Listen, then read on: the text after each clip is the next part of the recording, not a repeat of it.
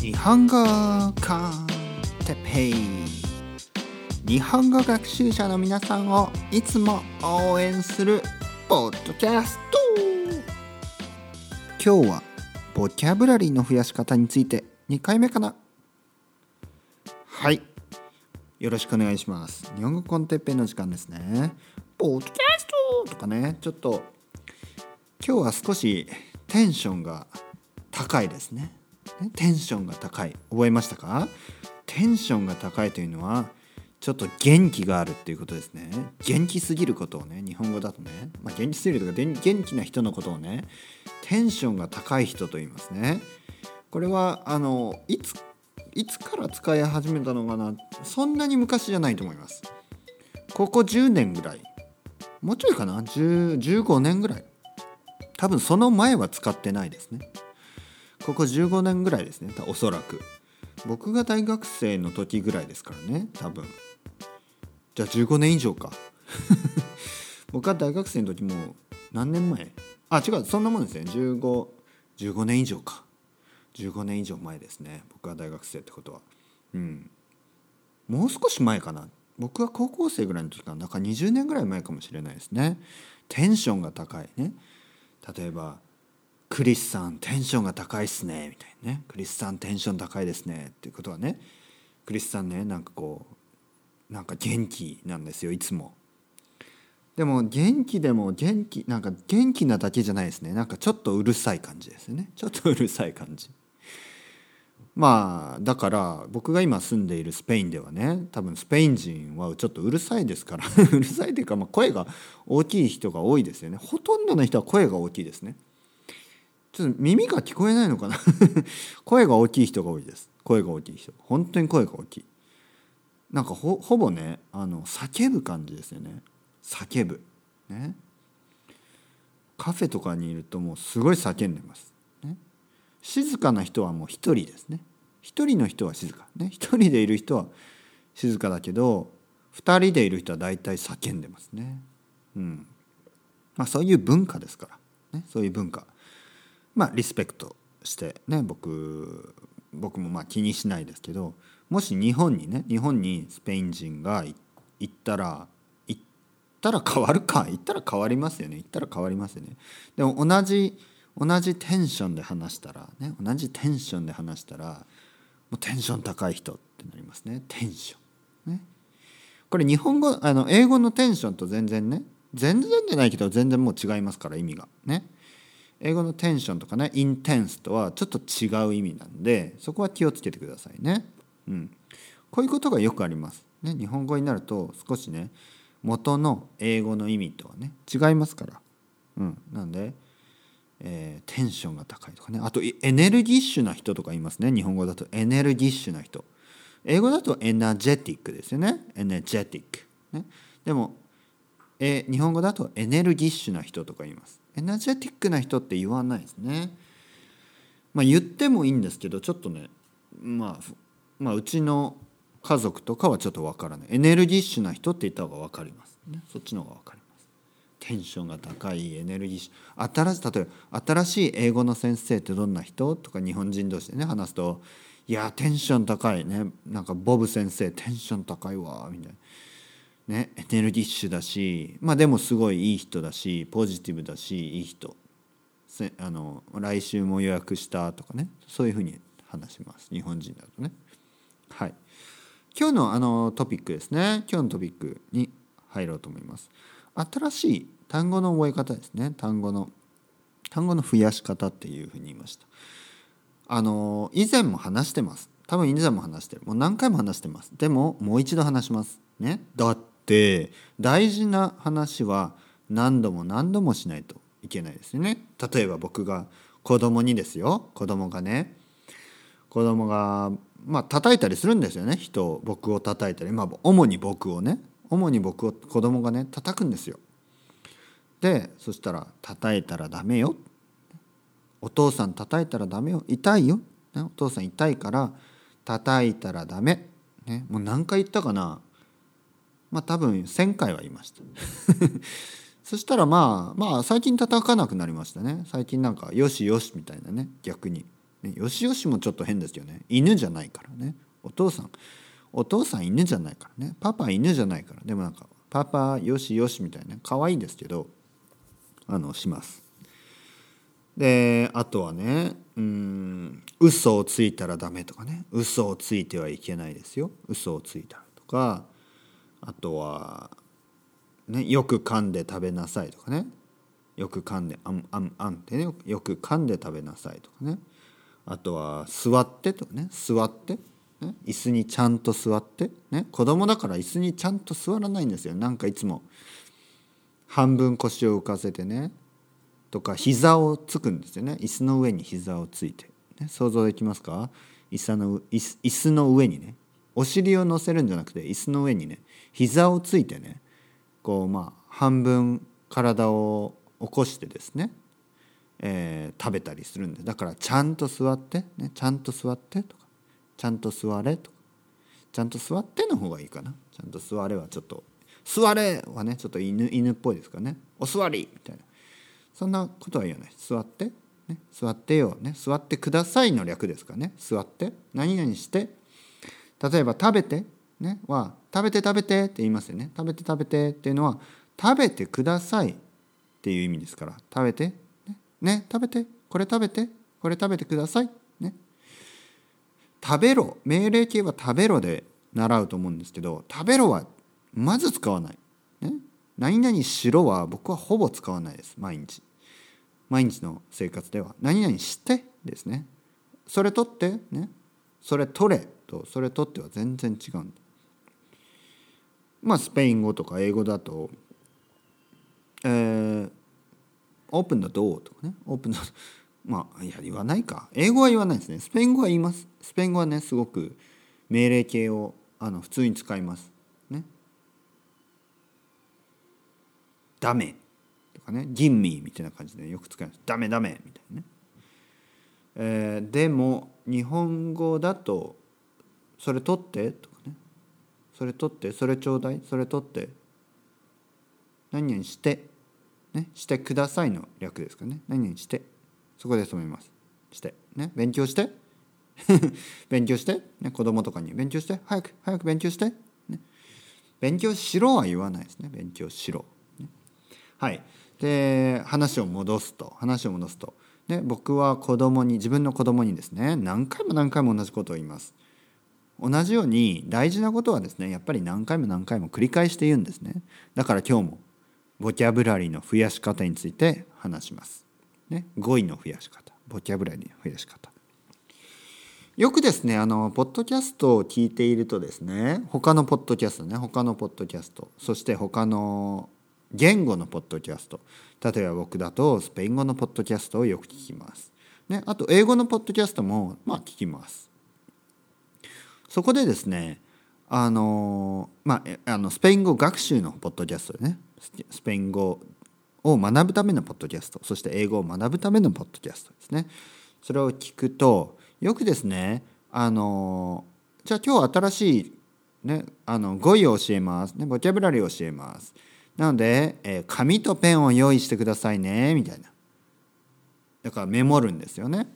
もし僕の日本語コンテッペイを聞いてくれてる人の中に紙とかペンを持ってあの僕が言ってわからない単語が出てきたらメモをする人とかいますか？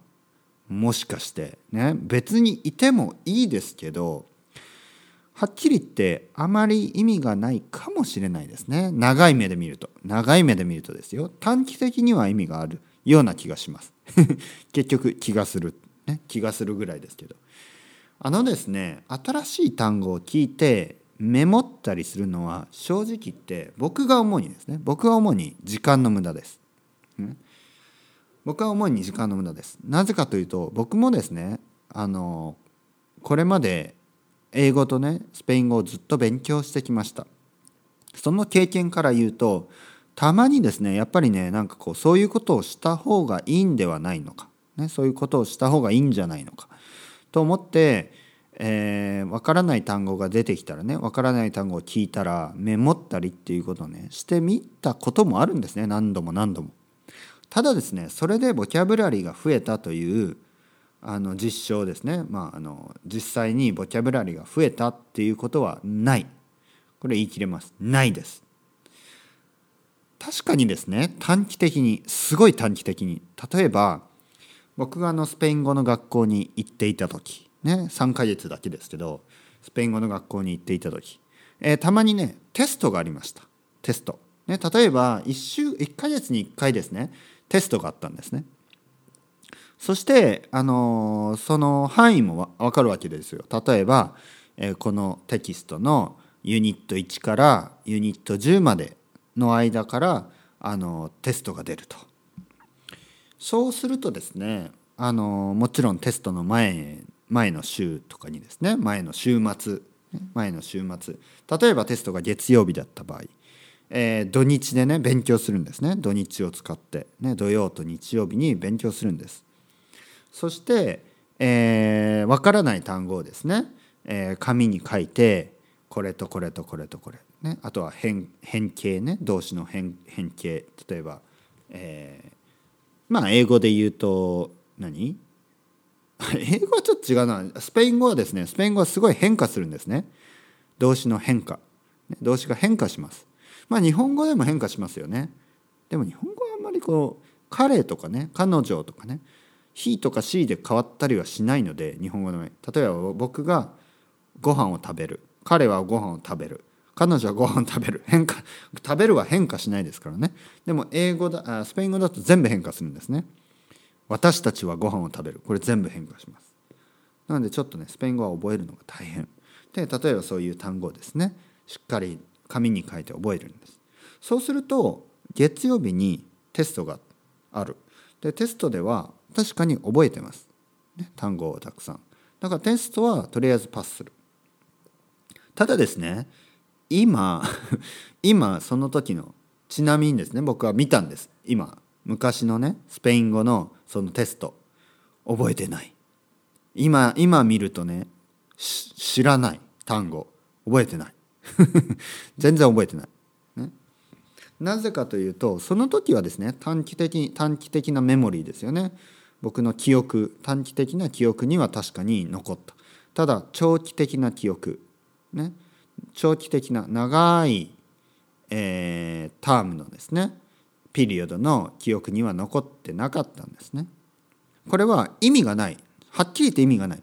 これがですねこれがこれが学校教育。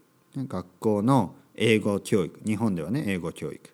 そしてまあ例えばイギリスイギリスとかねアメリカではスペイン語とかフレンチとかねやってるじゃないですか。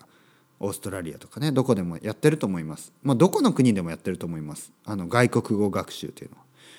それがあのダメな理由です、ね、外国語学習いくら頑張っても、ね、月に1回とか3ヶ月に1回テストをして生徒はねみんなそれをねほとんどの人はパスして。でもでもね結局喋れない。でも結局使えない。なぜかというと1年後には忘れている。ね、これはショートタイムメモリーには残っていてもロングタイムメモリには残ってない、ね、長期的な記憶には残ってない。これが問題です。ちょっと今日話が難しいですか？真面目ですからね。真面目に話してますね。とにかくです、えー、まずね無駄なことをやめた方がいい、えー、紙に書いてですね。例えば例えば皆さんが日本語の先生ととかね日本人と話していて、えー、分からない単語が出たらねパッとメモったりすると思うんです。まあそれは僕が思うにほぼ意味ない意味ないけどね意味ないけどやっぱりあのメモりたくなるじゃないですかね新しい単語。だからまあわざわざ止めは止めはしないです。僕は止めはしないねこの単語はこうです。一応説明をします。でも意味はほぼないと思っていいです。ね。はい。では、ね、これ大事。これここは大事ですね。ではじゃあねどうやって単語が増えていくのか。どうやって単語を増やすのか。についてこれから話したいと思います。今日今日ちょっとプロっぽいですね。今日ちょっと専門家みたいな先生みたいな話し方をしてますね。ね。先生ですからね。日本語の先生ですよ。で例えばですね、えー皆さんがあの日本人のね友達と、えー、話していて、ね、例えばお寿司の話になったとします。お寿司ね。寿司。寿司の話になって、ね、例えばじゃあクリスクリスさんはお寿司何が好きですか？みたいな、ね、したらあなたがですね皆さんね例えばクラスクリスさんねクリスさんがえー、っと僕はサーモンとね。サーモン。外国人ね好きな人が多いです。サーモンとあとはうん卵。卵焼き？卵焼きのお寿司ね。ありますね。卵焼きのお寿司。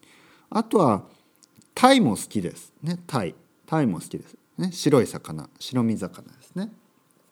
そしたら友達が言うんですね。私はハマチが好き。ここでねクリスさんは思います。ハマチ？ハマチ？ハマチって何？ねハマチって何？見慣れないね。聞き慣れない言葉。をだから新しい単語ですね。クリス君にとって新しい単語。ハマチ、ね、ハマチ。はハマチ？ねみたいな。えー、そうそうハマチ。知らない？ハマチ。ね友達は言います。ああ知らないです。何ですか？ハマチって。魚ですか？うんうん。そうそう。ハマチはブリのあのもう少し小さいやつ、ね、っていうふうに説明すると思います。えー、ブリの小さいやつ。ブリ？ブリ？ブリ？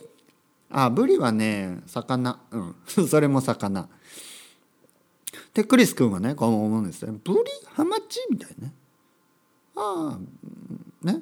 でそこでメモをして紙にメモをしてね、えー、帰ります。そしてでもねはっきり言ってね紙にメモをした紙なんてすぐなくなってしまうし 見直さないんですね。見返さないんですね。見ないですもうだから結局忘れます。ね、忘れます。そして、まあ、何回ねそれがねブリとかハマチとか出てきてもね覚えないんです。じゃあどういうふうに覚えていくかというとじゃあねあの寿司屋に行きます。寿司屋に行ってでブリとかねハマチの、えー、話になるんですねまた。であこれがブリですねね？これがハマチですねね？そこでも多分ね覚えない覚えないです。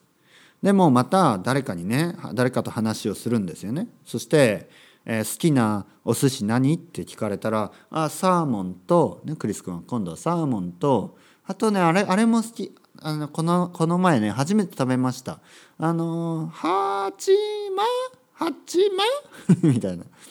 そうすると友達が「あハマチそうそうそうそうでハマチハマチ」でまた、えー、1ヶ月して日本人の人と話します。そうするとねまた出てこない「はち？は？は？はま？はまま」出てこないんですね。そうすると「えどれ？どれ？あのえあれです。はまま？あのブリの小さいやつです。はままです」あハマチね？ハマチっていうふうにまた日本人の人が教えてくれます。ね、それを繰り返して多分ね何もう5回6回もう何度も繰り返してやっとですねハマチってこう定着するんですね。でそれからも何度も何度も話の中でハマチブリハマチねこの魚の名前が出てきます。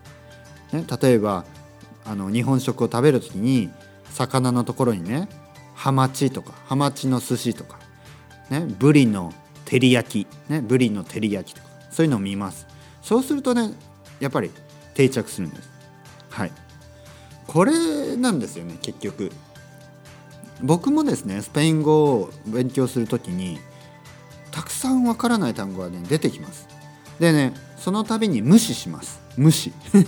でもねなんとなくねその一つの例えばハマチだと歯の音とかね。えー、ブリだとブーブーみたいな。少しは覚えてる。どっかで聞いたことあるな。この単語どっかで聞いたことあるな。ってぐらいは残るんです。ね、そして2回目聞いて3回目聞いてまだ全然使えない。10回ぐらい聞いてうんわかる。なんとなくわかるみたいな。でもね意味はよくわかんない、うん、名詞の場合は簡単です。名詞の場合はね。ナウンの場合は簡単。でもね動詞とか形容詞の場合は結構ねうんみたいな。なんだろうなみたいな。ね。英語の場合もそうでした。僕にね例えばサーカスティックとかねサーカズムってピンとこなかった、ね、日本語に訳してもなんとなく分かんない。でもイギリス人がのジョークがねやっぱサーカズムが多いとかなんかそんな感じでなんとなく分かってくるんです。もう今はもう全然分かりますね。サーカスムサーカスティックね。でもそんなもんです。新しい単語というのは機械的にですねロボットみたいにリストを作って覚えられるものではないです。ずっと勉強を続けていくうちに少しずつ定着していくものです、ね、なので無理をせずにあの勉強していってください。勉強を続ければ単語は増えます。自然に増える。ね変なあの風に聞こえるかもしれない。自然に増えるっていうのはすごいね怪しいです。そんな信じられないって皆さん思うと思います。でもこれは本当の話。単語は自然に増えます。なので、えー、たくさんね日本語を聞いてください。それだけ単語は自然に増えます。それではまた皆さんチャオチャオ。